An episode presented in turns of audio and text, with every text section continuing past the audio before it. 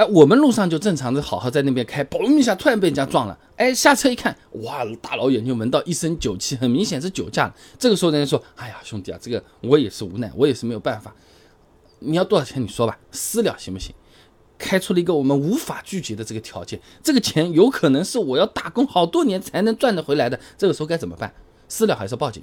哎，先说结论，被酒驾的车子撞了，当场报警是最好的选择。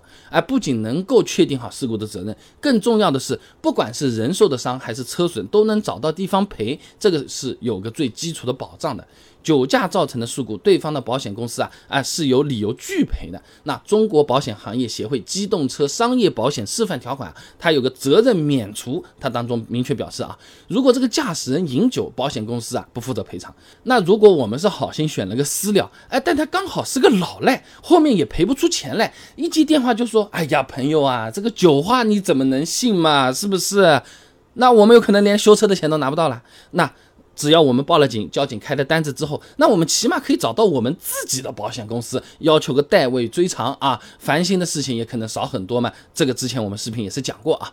那而且呢，这道路交通事故处理程序规定里面啊，第十三条说的很明确的，驾驶人有饮酒嫌疑的。当事人应当保护现场并立即报警，所以法律上其实也不允许我们私了。哎，我们从对方手里拿的钱也是不受法律保护的啊。河南省兰考县人民法院就有个案子的，冯某某开车被惠某酒驾撞掉了啊，当场决定私了，除了赔偿车损以外，啊，惠某还额外给了一万块钱作为补偿。结果过了半年后悔了，怎么要给他那么多钱呢？哎，把冯某某反过来告诉法庭了，要求对方退还这个额外的一万块钱。哎，法院最终判定这一万块钱属于不当得利啊，无合法依据，应当返还。你看这冤不冤啊？所以说啊，我们千万不要以为碰到酒驾的私了就能多要一点好处了，就可以敲竹杠了。你今天敲多少，人家上法院还能把你弄回来啊？修车之外的钱不要拿啊，修车的钱要保护自己，追究责任起来。这个是非常麻烦的一件事情，我们还不占理的啊。那既然私了听着都没有什么好处啊，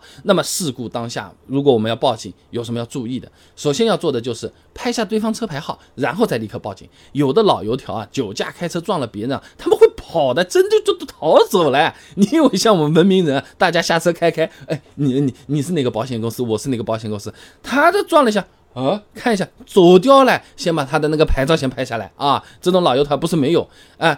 如果说他就这么跑了，第二天酒精测不出来了，那只能按肇事逃逸处理啊，扣十二分，罚两千块钱，再来个十五天拘留。虽然很严重，但他们觉得比那个。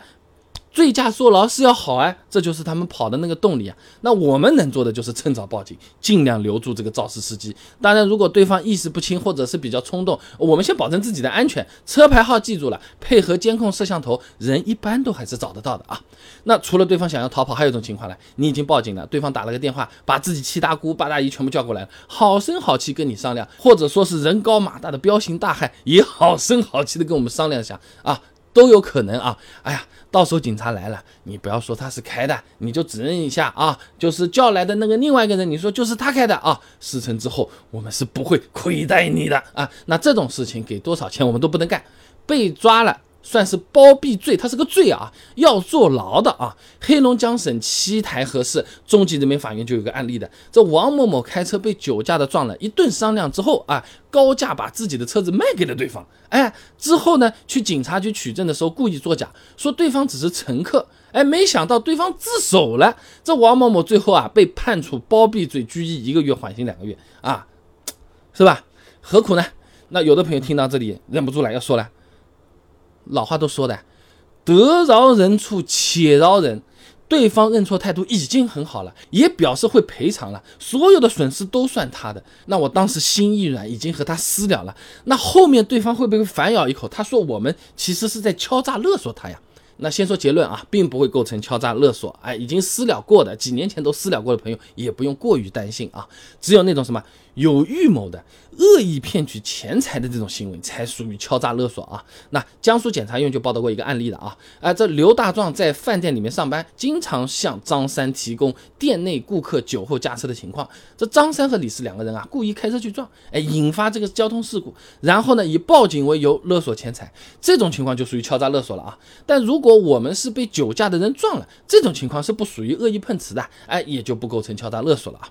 那如果对方还是不依不饶啊，说我们当时时威胁他，哎，也不要担心啊，口说无凭啊，只要我们当时有协商的录音或者视频就可以证明了嘛。那对方报警了，我们把这个证据拿来一听，哎，一看。哎，我们都是正常交流的，也没有用报警威胁对方啊，赔偿金额也是正常的修车费用啊，这种当然是算不上敲诈勒索的啊。泰州市椒江区人民法院一个案例当中啊，这酒驾的林先生就以对方胁迫哎以及不当得利为由起诉另外一个林律师啊。这法院在查证双方的通话记录、转账记录以及警方的笔录之后呢，发现并不存在威胁，赔偿金额也是双方协商后统一意见达成的，最终林先生败诉。所以已经私了的朋友啊，不要太担心。不要睡不着啊！只要我们当时没有以报警去威胁，并且赔偿金额是有理有据的，我这个车车修五万，他也给了五万，不是说我这车修修五万。你不给个二十五万，我可要报警了。你不这么做，哎，也是不会有什么额外风险的啊。所以总的来讲，碰到酒驾的人撞我们，第一时间拍照和报警比较好，避免节外生枝啊。这有时候碰到老赖或者跑了，真很麻烦，私了也不会有什么好处的啊。到时候第二天人家反手把我们告了，还得还钱啊，多了个麻烦不说，真的被朋友也要笑话啊。那同时出于道义，我们也应该报警，让酒驾的人为自己的行为付出代价，这个就是一个。公共安全和社会责任感了啊！醉驾，醉驾听起来好像就是喝点酒，但其实它是公共安全领域的。它和你看到有人啊拿了把刀或者拿了个枪到幼儿园门口去为所欲为是一样危险的啊！这都是刑事犯罪，危害他人的生命安全的。这不光是他自己一个人的事情了。如果放任他继续酒驾，有可能就会伤害到更多人。搞了不好，你放掉的这个酒驾，他后面撞的一个人是你亲戚呢？是不是？是别人的亲戚呢？不光是对他好，对马路上的其他人，所有的交通参与者都是更好、更安全的啊。